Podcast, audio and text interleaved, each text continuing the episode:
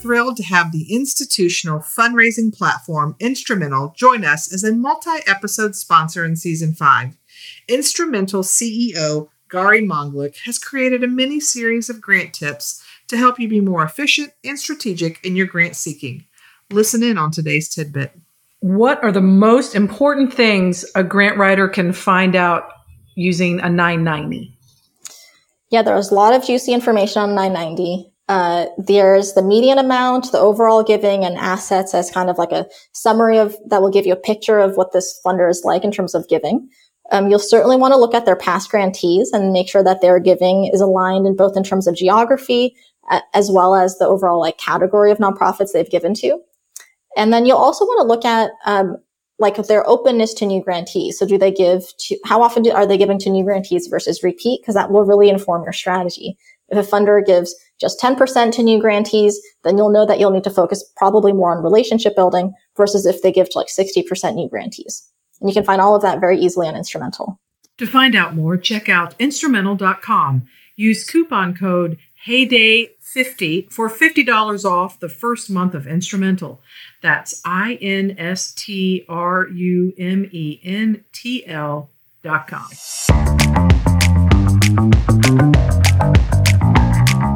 Greetings. I'm Kimberly Hays de Muga.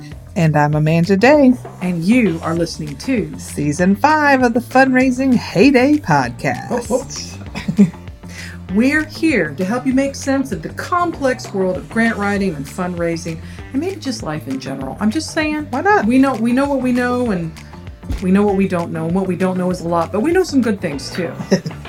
Whether you work for a nonprofit, local government, or are a consultant who serves them. We are here for you. On Fundraising Heyday, we will cover the how to's, but we also want to explore the whys of things. Why are things this way? And do they need to keep being this way?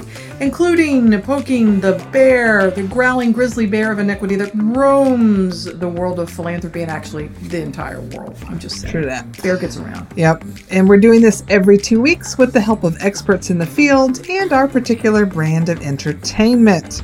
Which, if you listen to us more than once, you know it includes songs. Yep bad songs, but songs nonetheless, cheesy sound effects, and y'all get said. Because learning does not have to be boring, does absolutely. it? Absolutely. So let's get started today. This podcast is brought to you by our season five sponsor, D.H. Leonard Consulting and Grant Writing Services. Don't let grants stress you out. Their team can help you with grant readiness and training, grant research, grant writing, mock review, as well as providing numerous DIY resources, guides, and templates. Did you know that with every fundraising heyday episode, we create a coordinating blog post on their website, dhleonardconsulting.com. Check it out today. So, Kimberly, I have a feeling that this is going to be one of those episodes where you are nodding along with what we're saying. By you, I mean you, dear listener, um, because we're totally going to be preaching to the choir today. Choir, preaching to the choir. Sorry, just we're just preaching to the choir. Yeah. But, but we're preaching to the choir in hopes of sharing information and perhaps gathering ideas for change, okay? Absolutely. In fact, you may want to share this link with every grant funder you know that falls into the categories that we're going to be discussing today. Anonymously, of course. Yep, that's right, because today we're talking about funder led grant workshops that are about their specific application process. Specifically, we're talking how very bad so many of these can be.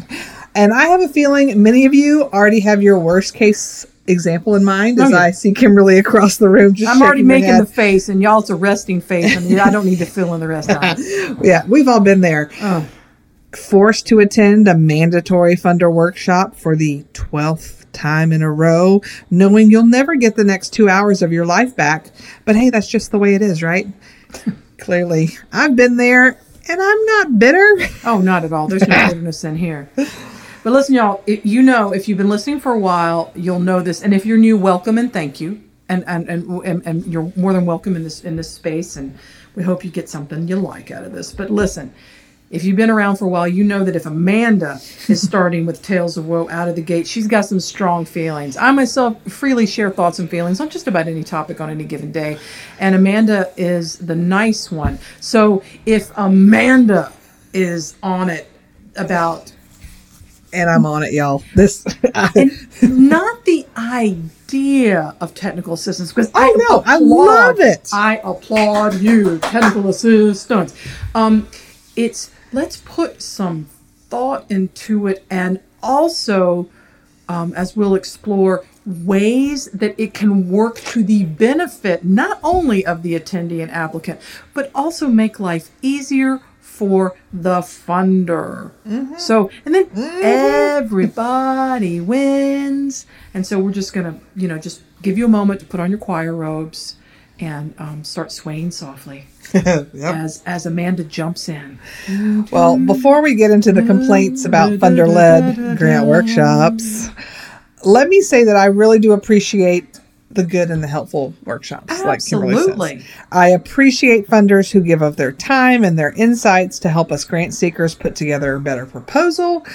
But sadly, most of the ones I've attended, I found the opposite to be true. They're, oh, Yeah, they're not very helpful. Yep. So let's get down. Let's go down the list of what not to do when leading a grant workshop. And again, these are funder or agency sponsored grant workshops, also known as technical assistance. Yes. Many of which are mandatory. So if going to make Yeah. it mandatory, Make let's it make it good. Yeah, yeah. We're talking about they they're letting you know, hey, grant money is coming down the pike, so you want to come to our workshop to learn about the specific application. That's what we're talking about today. Actually, so I believe I do have the first one. you do go, Kimberly. Da-da-da. So we're swaying in the background. Softly and tenderly, technical assistance is calling.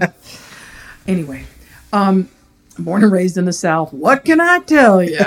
She is the preacher's daughter. I'm a preacher's kid, and everything you've heard about them is all true. Okay, just whatever. Approach with caution. Um, number one, for the love of all that's holy, Amen. Amen. Please. Amen. do not read the grant proposal to us. Y'all did a magnificent job, or at least I'm saying that to be polite. Mostly good job in creating the RFP and answering the questions. We're going to look at it. We're going to read it. Now, you should you be offering accessible ways to either listen or hear your RFP? Yes. But there are ways to do that that do not involve reading it out loud for everyone. There are all kinds of devices and things, and that's not what we're talking about here.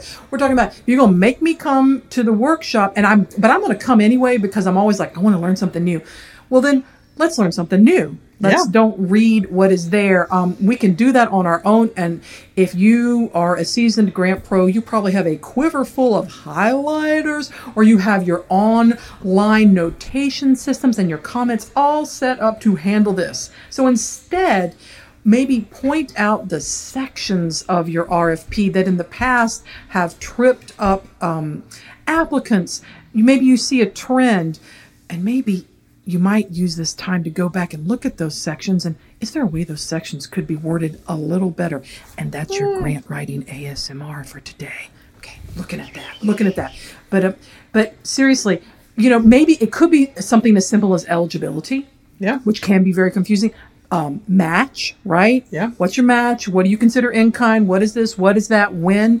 Um, um, requested documentation that's a little outside the normal bounds of like project budget, org chart, bios, job descriptions. Maybe you need a special certification from the state.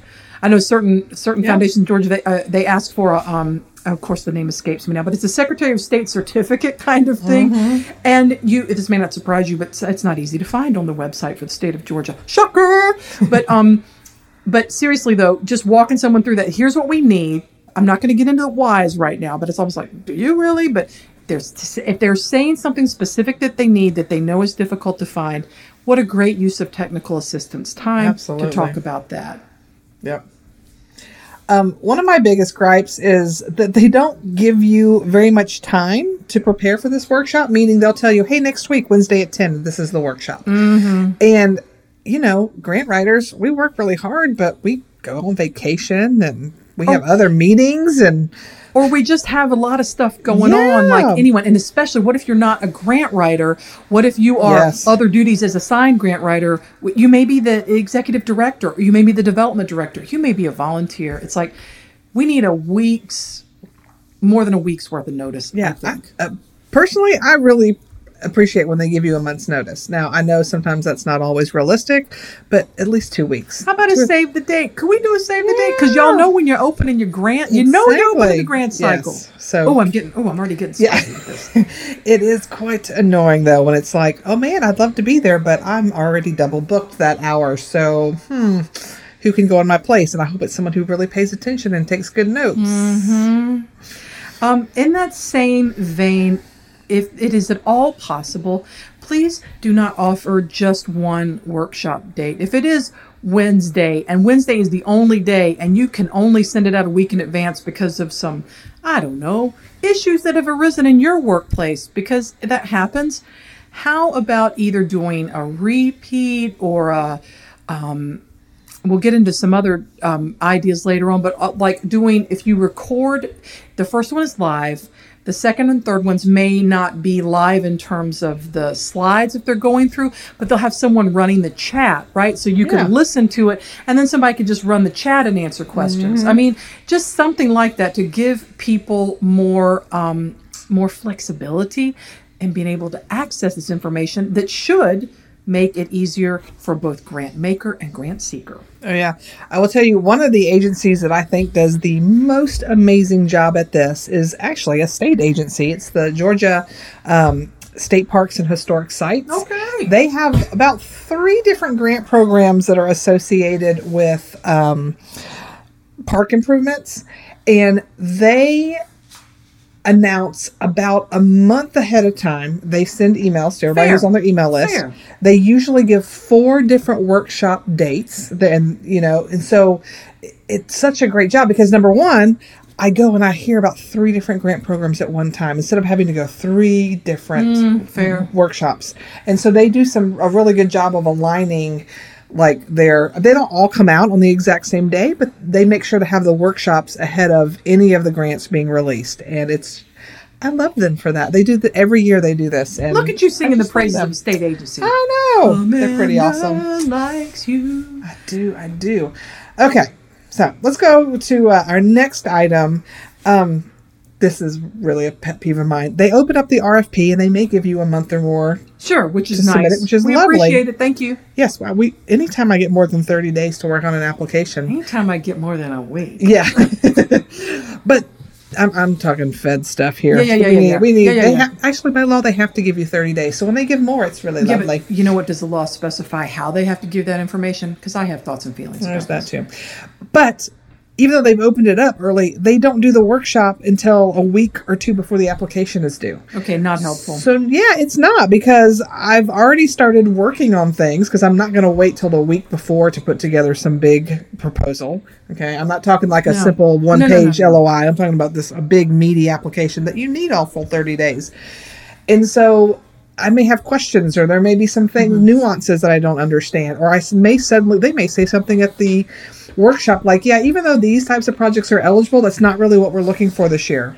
Well, great. Now I've wasted three weeks of my life on a project that's probably not going to get funded because the funder just told me that. So that's my frustration when they wait till closer to the deadline. It makes the workshop seem like a total afterthought, like they really don't care. Mm-hmm. It's it's beyond frustrating. I'm wondering if this would be a good time to share that sort of how important it is to be able to determine things that may not be clear in the RFP Yeah. or the NOFA. Go for it.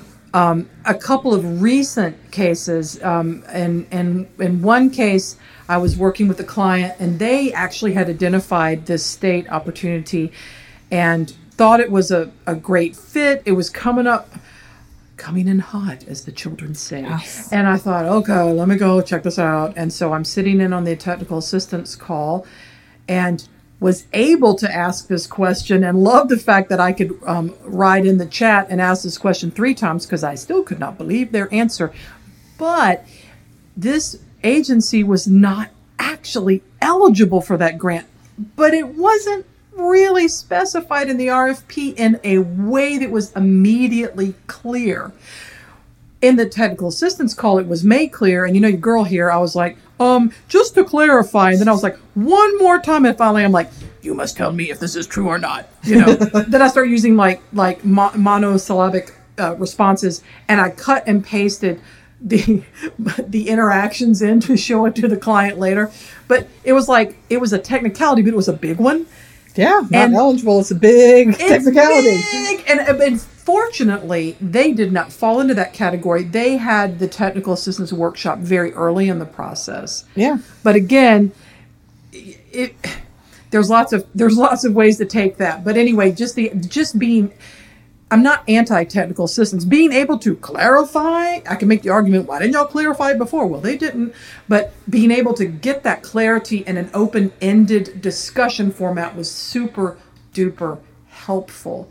Because unless you're experienced in reading all the fine print, I, I had another um, client relate the experience that they had spent several hours preparing a grant and they there was something in the eligibility that required a certain partnership that they did not have. What this was an anecdote. I didn't see the RFP, but I'm like, that's a lot of time to spend and then get knocked out on a technicality. Maybe a good technical assist, timely technical assistance workshop could have saved that, and they could have spent that time, you know, helping people doing Yeah. what they do. Well, and if you've ever set in on, like, you know, we go for some of the same grants over and over and Yep, over yep, again, yep. which is fine. Um, it, it amazes me how every time there are the same questions because every time there's somebody new who doesn't know how it Fair. works. But I want to be like, y'all, instead of spending 45 minutes reading the application You to us, to do that. Just answer some questions. think about start collecting these questions that you get every year and maybe Mm-hmm. spend more time explaining you know el- eligibility service Also, again, as, as I said Yeah. earlier, check yourself. If you're seeing the same questions instead of going, "Oh my God, we're having this technical assistance workshop," everybody's asking the same questions. I'll be like, "Well, maybe there's something that you can do in your process to make your job easier, so that you're not." Now, Exactly. there are always going to be people asking questions that are, who are new and they don't know what they don't know. Yeah. But if you're consistently, if people are always confused about eligibility, or they're always confused about match, or they have no idea what you mean when you talk about objectives, then could be a time for yeah for some some reworking of it. But mm-hmm. yeah, I just I there's there there there's a lot of good that can be done, but there's a lot of time wasted on both sides of the desk on this one. Just Yeah. saying. well and i will say too if you're like how is anybody confused about eligibility? Eligibility Oh, is spelled out a lot of different ways right? Sometimes it's very plain as day we only fund 501c3 nonprofits and nobody else. Okay, but not, that I'm not talking eligibility is that. yeah. We're talking about like the one i was on eligibility was a big question because it had to do with it was a funding for a specific county but then the question is well does my organization have to be located in your county? Or can i serve people in Yeah, your like county the county? line, you may be serving a lot of people. From that exactly. you know county. and do does everybody i serve have to be in your county? Or can i serve a percentage? Uh, like so none of that was spelled out. It was just like services for this county but that could mean a, lot, mean of a lot different of different things. so eligibility can be such a gray area. And like you said nobody wants to waste time putting an application together to get denied because oh we weren't even eligible. Or even to be to put forth a competitive proposal. And you know, I got Yeah. thoughts and feelings about why we got to be competing all the time. But in this case, it's like if you're really wanting to serve um, a grant rather to agencies that serve at least sixty percent of their um, community. Um, who are residents of that particular county? Let's just spell that on out. I'm not going to be mad at you. Yeah. Because if if if That's this nice agency only serves 20%, we're going to have a nice day. And then everybody wins. We're not wasting time. We're not wasting the grantor's time and it's it's freeing space for other more county-based folks to come forward. So, absolutely um, I would also say I think we're up to number five now and feeling saucy. we're also we went to lunch today and I think I had about a gallon of tea and Amanda maybe half a gallon. Yeah. So we're caffeinated. punchy. and I just realized how fast we're talking. we're talking fast. We had chips and salsa too. So. Oh, all kinds of things. It was beautiful. All right. So um, I would say, please, please do not dismiss the concerns of attendees. We've talked about this a couple of times, but it can even be um, in the way you're answering questions. Again, Yes. linking back to, I know you're tired of, you know, I am tired of explaining why it's unethical for me to take a percentage of any grants awarded as my fee, but I still do it because you know what? Until everyone understands, I'll just keep on doing it.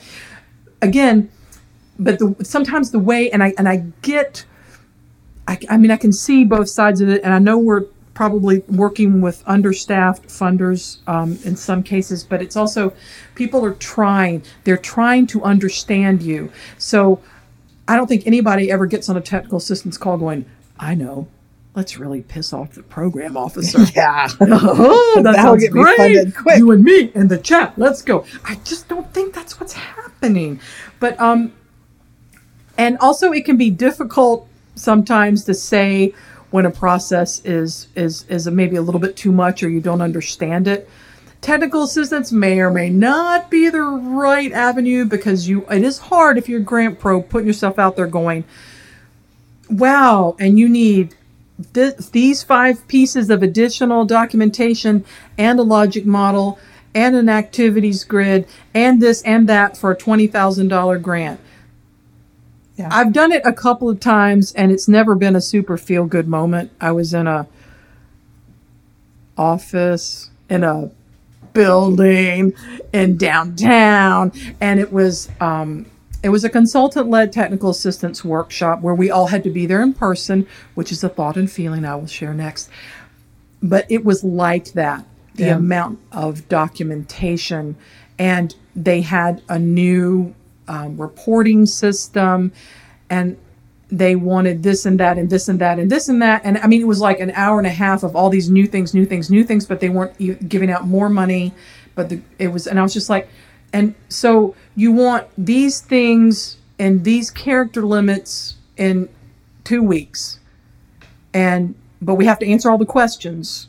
And there was just this long pause and i'm like really glad i didn't have my name tag on but i'm just telling you sometimes you have to initiate things like that Yeah. and they're like if you really want the money that is what you'll do and i'm like Oh. okay good to know and also i, I mean it's that kind of attitude that is not going to it's, it's not going to help anything No. and I could not have been the only person in the room that felt like that. And I mean, we did get the money, but it, that that it it wasn't a feel good moment to be told because we said so. Because I'm like, you're not my parent. What what are we doing here? Just Yeah. saying. Um, so again, taking it seriously, and uh, just a, a tag on to that.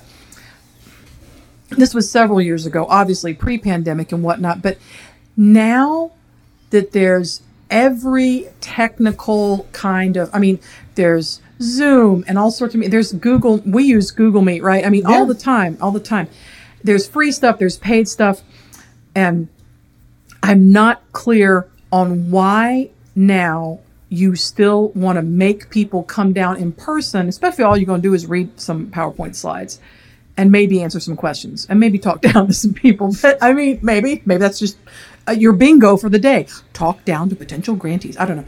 But um, why not, if you're going to have this live, why not at least, at the very, very least, give a virtual option and not just social distancing because that will ebb and flow as things ebb and flow. Gas prices, hello, and time away from work. Yeah. For example, if you live in the Atlanta area and you were being, it was mandatory that you go to a downtown um, private foundation and you are an hour north of the city, but it's still part of the city, right? You would qualify for this grant. So that's like an hour in traffic. Oh, for me, it'd be over an yeah, hour. I, yeah. Yeah. exactly. For you, it might be closer to an hour and a half. And then you're going down there, you're spending the time, you're driving back, they're not validating parking. You could be gone a half day or more Mm-hmm. for an hour and a half. And it's like, why why do we need to and then when when it's like oh well we want to encourage collaboration that's why everyone has to be here i'm trying i'm trying to hit the table i i, mm, I have attended one um, uh, technical assistance training that was specifically to foster collaboration like you Yeah. came out of that workshop either with a collaborative partner or with firm plans based on a like uh, directed discussion Yeah. and I think it was Home Depot and and oh shoot. Anyway, a, a, nonprofit agent, another nonprofit agency. So that was very clear. But most everybody else, they're not necessarily fostering collaboration. Um, instead, they're making agencies compete with one another for the same funding, which they will always tell you is super limited.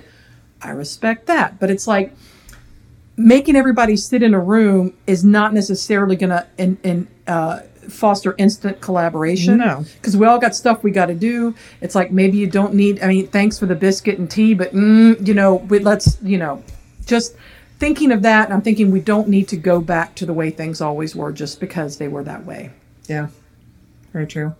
Um, I, I'm going to go back when you were talking about, you know, taking our concerns seriously. I, I had a funder. Again, this is one of those I used to in a previous job applied to multiple. You know, every year we'd apply, and every year at the workshops, which they were they they usually held multiple workshops. In Good. and they were in person. This is years and years, years ago. ago, it's cool, but, but- they had multiple locations throughout Okay. the area so you could Okay. find hopefully one closest to you. So, I mean, so they did a good job and all that.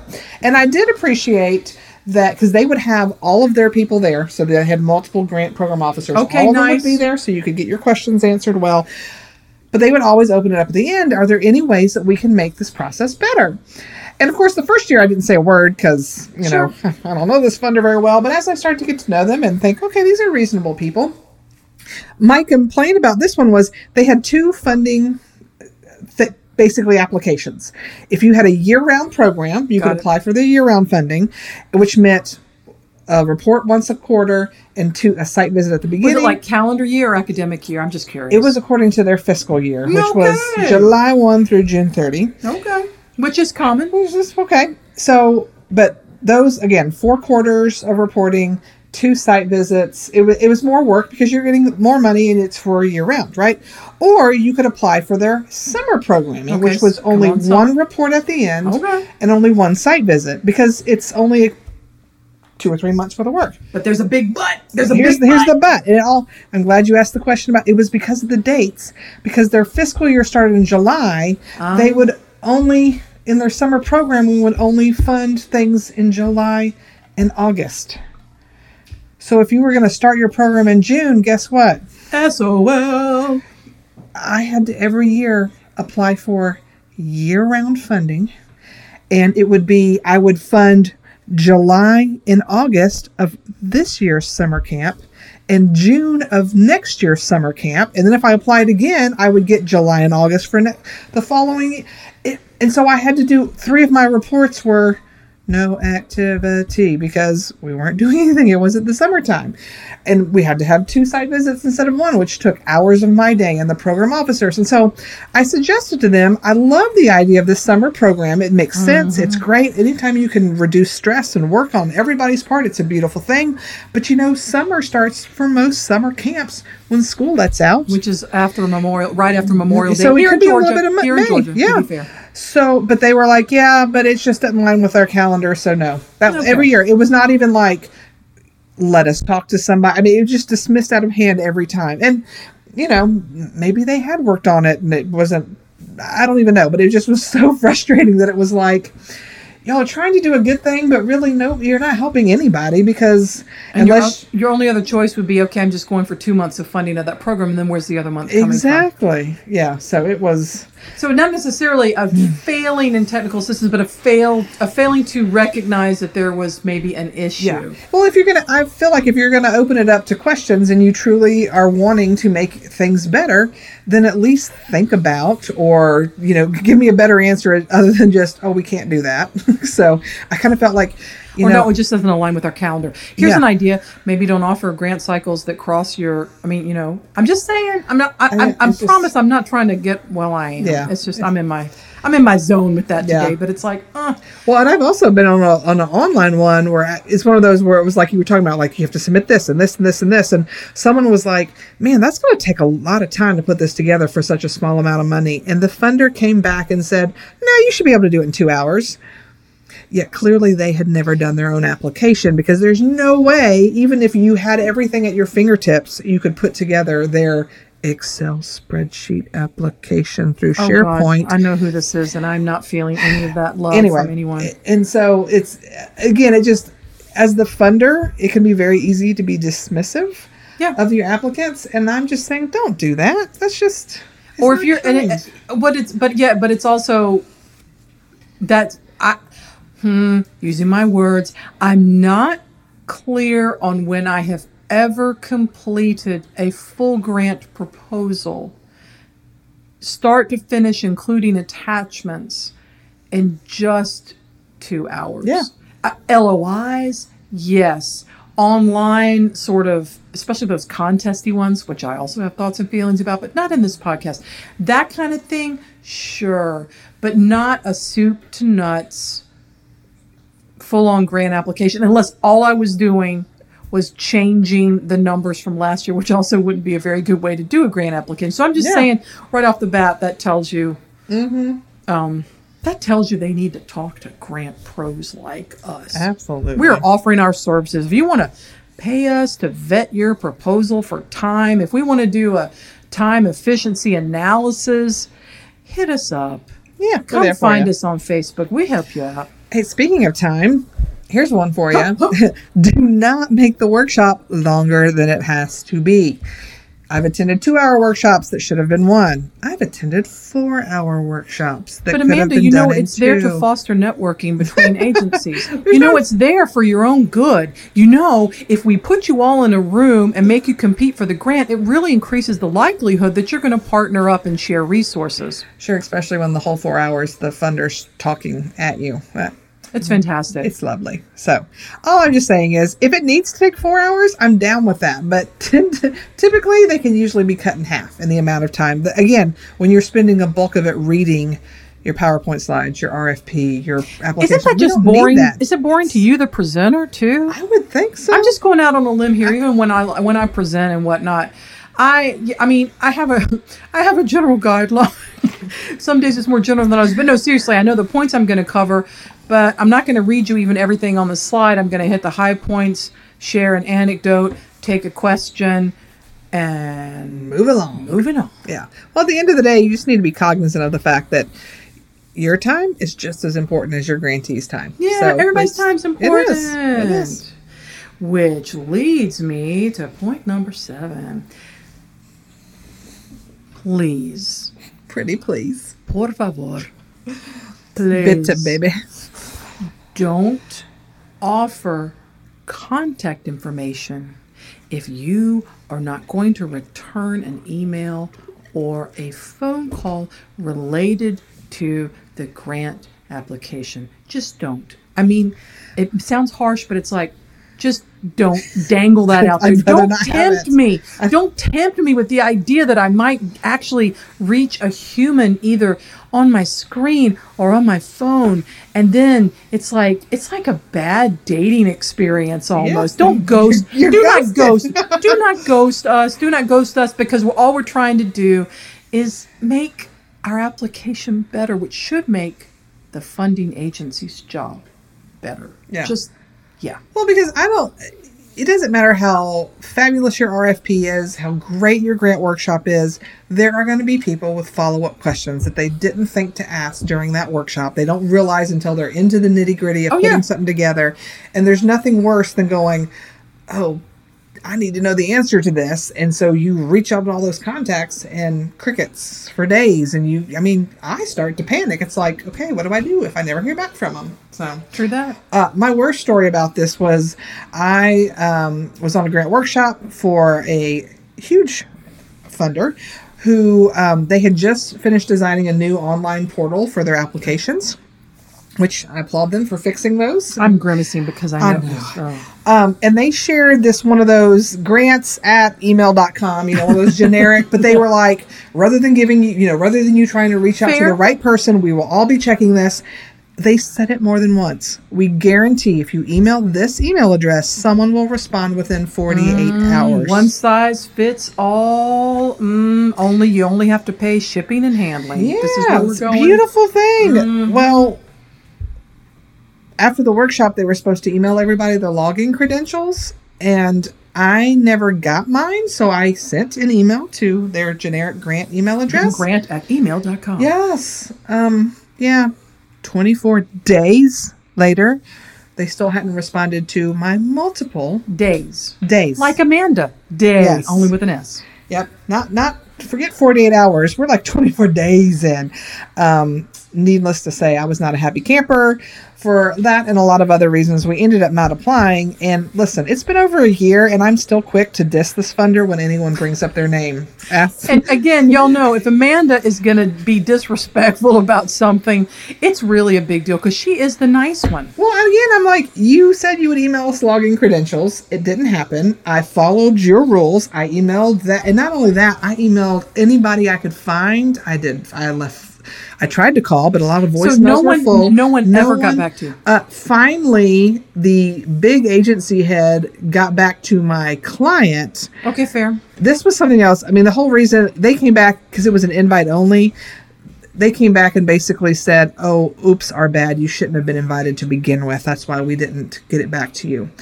I'm not going to sing the Evanescence song, but I am thinking it right now. Oh my word! Like any. Nope. nope. Talk about, but I mean, again, every day that inch closer to that deadline, I was like, "My client expects me to submit this. We need this money."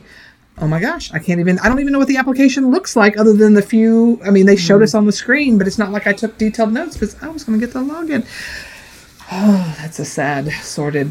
That's a lot of other things to unpack. But all that to say is, if you give an email address, answer said email address, please. I mean, that's just good. That's just like good life advice. In and you may not even. You may just be doing laundry right now or folding laundry or in your car. But I just want to say, if you're going to ask open-ended questions or leave room for questions, honor it. if you're not, because either you don't care, don't have time, or there are no resources for it, just have a nice day. It's that's cold, but I'd much rather know who I'm dealing with than spend all that Yeah, time. absolutely. I guess it's follow through, you know. Mm-hmm. But I don't blame you. I don't blame you for all the Yeah. disrespectful because man, today got disrespectful.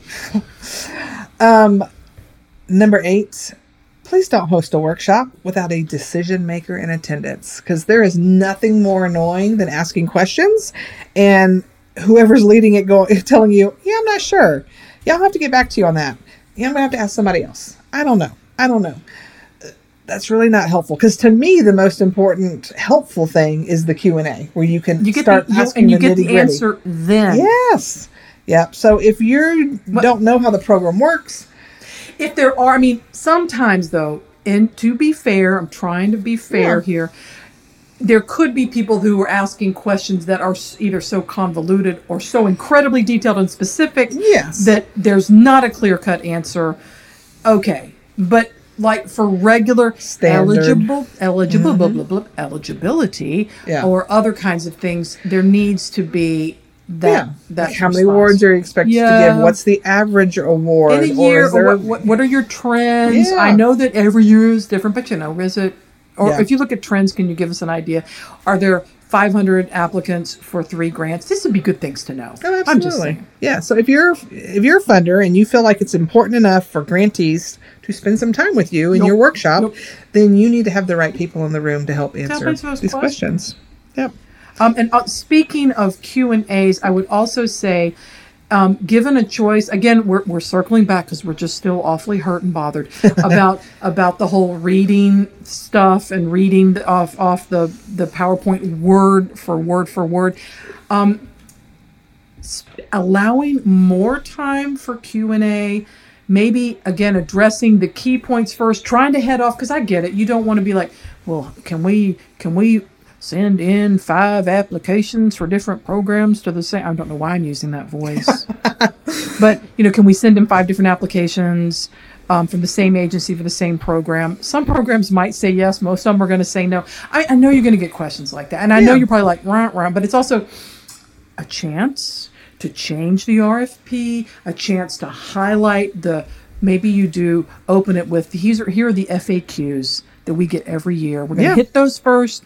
We're going to hit the deadlines, and then we're going to allow more time than we think is humanly needed for Q&A and then have if you're if it's online have someone running the chat and the Q&A who is Yeah. not the presenter or rotate it's not it's not hard it's okay we've all done it and it makes for a much better experience for you and for the attendees right because then and it's true if it's a big big competitive thing and that and the and the chat is just running like a river people will ask the same question more than once. But if you have someone in that chat maybe they can you Yeah. know, help Well, mitigate. when questions are asked more than once too i think it's because one maybe the answer wasn't as clear as they would like it to be so they're looking for more clarity like you with your three questions.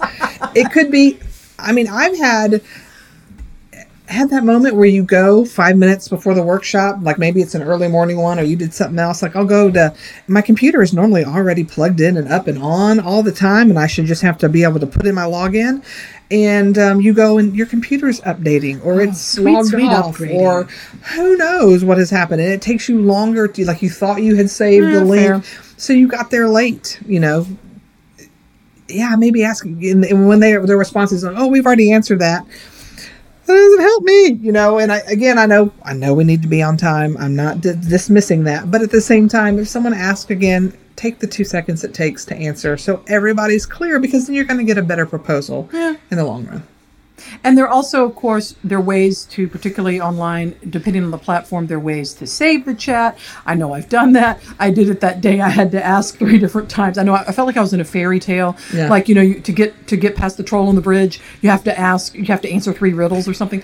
But having the having the the small but important technical knowledge to do that, or explaining to people how to do that, or figuring out a way to pin things, just anything um, to help that along because eh, or in a live session too those questions are just going to come up and just finding allowing maybe either again allowing for more time or as i have said multiple times also using it as an educational opportunity to improve things that might generate those questions to begin with. But amanda i have a question for you. Well real quick um, if you are the three fairy tale the answer is rumpelstiltskin by the way. I just thought i'd throw that out there. Three fairy tale okay.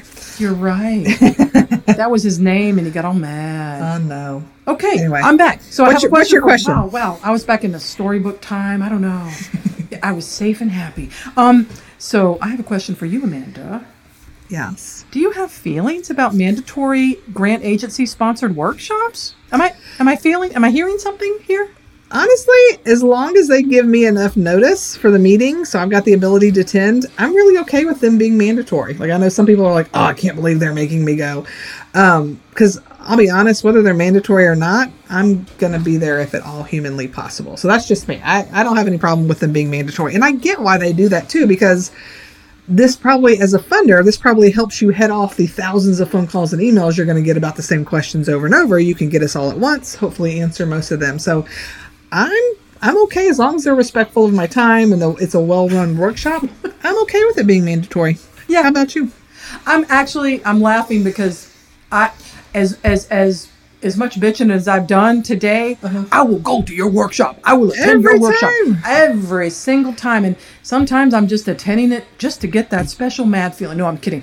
I'm attending it because I will learn something every time. But I'm attending it because I've also done this for more than 20 years now, and um, I know. And I'm not afraid to get in and ask questions and ask the same question again and ask for clarification well and I just I feel like they're trying Yes. They're giving me something. I'm gonna try and be there, but it could be so much better for all of us. It could be so much more improved. Well, and you've mentioned collaboration. I will say, when they used to be in person, the thing I liked about it was being able to look in the room and see, like, especially if it was like a first time I've written a grant. If I saw somebody I knew in the Fair. room, you bet you I was going to connect with them. And my first question is, Have you done this before? Yeah. Hey, do you mind if I call if I have any questions? So, but now what I typically do is, you know, usually on Zoom and those other things, you can see who the participants are. So I go ahead and look and see if I recognize any names from any other grant people. And if I've got their email or their, you know, cell phone number, I'll shoot them a text or an email and Which just is- say, "Hey, saw, see you're on the same one. Have you done this before?" You know, it's it's the same thing. so it's thing. kind of like you're asking for technical assistance from workshop attendees. from someone, Just from someone who's been there, done that. Absolutely. And that's not the same as collaborating. I'm not faulting you for that, but for all the funders who are like, we foster collaboration by putting everyone in the same room. No, you may be um, giving folks who are resourceful, like Amanda, a way to get extra technical assistance that they're Yep. not getting from you. Yep. like, okay, they said it would take two hours, but this doesn't seem realistic. And they can say, no, it normally takes me 30 hours on a good day. So, yeah. Well, and really, the bottom line to all of this is that the grantor grantee relationship should be on equal footing. We all know it's not. We all know there's lots of history, there's lots of marginalization, there's lots of issues. And yes, the funders have the money, or at least they take care of the money, although some of them act like it's their own money, and it probably isn't. Um, but nonprofits, local governments, tribal nations, hospitals, schools, et cetera, et cetera, they're the ones doing the work and they're the ones set up to receive the funds that the funder legally has to distribute at 5% of the value of the assets from the previous year. And do I think that's really low? Uh huh. But I'm just saying they could not do their work without you. And I just would love for us to be able to change the conversation a little bit. And m- there are many funders who are coming around, but there are many who aren't. Yeah. And a lot of this change would just come about by some of the things we're, we're, we're talking about today, by speaking up, by holding up the issues and addressing them. But, you know, they may have the money, but you and your agency or your client do the work. So I say it's a fair trade. And so let's just Yeah. enter that discussion that way. And the only way that's going to happen is if we start naming it and talking about it Yeah. and, and doing, taking steps for change.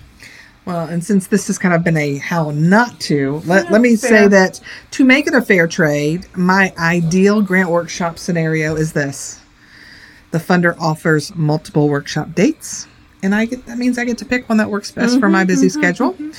They have given me a start time and an end time. That's that's also frustrating when it's like it starts at 10 and you think, okay, it's an hour. And three hours later you're still there and you're like, whoa, wait a minute. So they give me a start and an end time, especially like when it's less than two hours. Um, I like when they have an agenda and they stick to it.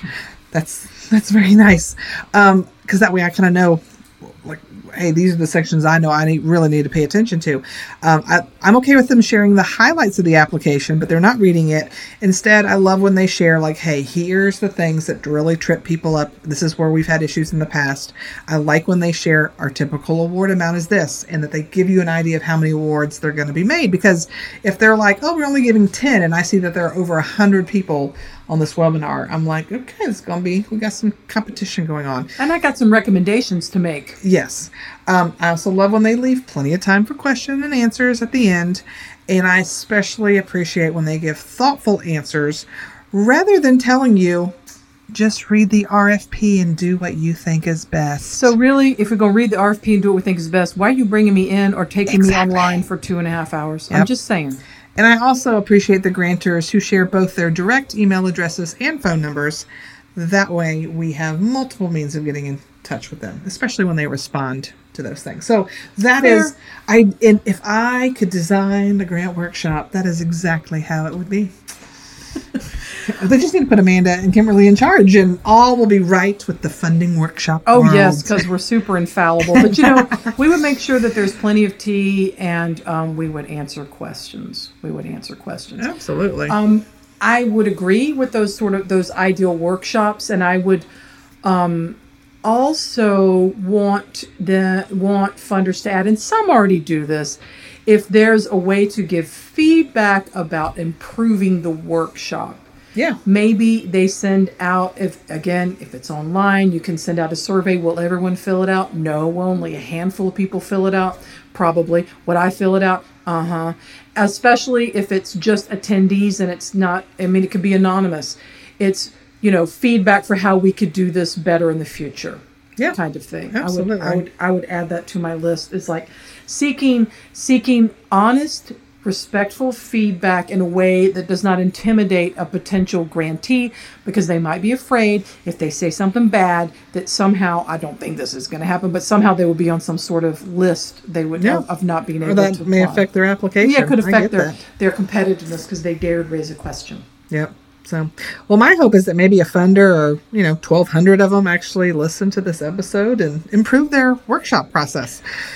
But even if they don't, I feel better after talking about it. You do seem calmer. I think the caffeine high is coming. It's is coming riding now. down. winding down. And venting is always cathartic, and I'm always here to listen and join in, or occasionally just lead the whole thing and just and just rant because it's go. something that I do. but um, I would love if funders were listening. If you want to talk to us about this, we would love to talk to you about it. But I would also say, for grant professionals, fundraisers, development directors, consultants, if you're listening in, if we each find ways to give that feedback, it could be at the end, it could be following up with an email, and you may say, well, that's pointless. Maybe if one person does it once every five years, it's pointless. But if we're all sort of bringing forward, hey, in the future, or hey, do you have an FAQ? Hey, can we do this that way? Are there online options? Can you know to attend this or um, can I watch the recording too? Is it all of those like asking those kinds of like procedural questions on a regular basis? If we all start doing that, then there may be that'll start to maybe build a momentum so we could affect a little bit of change. Because I'm, I'm I'm here for a good rant. I'm totally here for a good rant.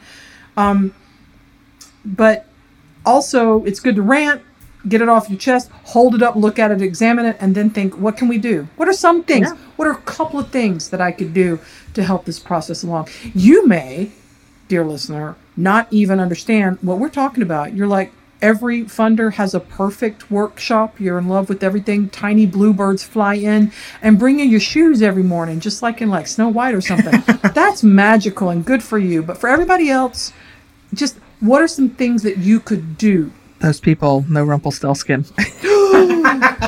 You know, Rumpelstiltskin didn't he? s- He spun straw into gold. he did. I wonder if he had a technical assistance workshop.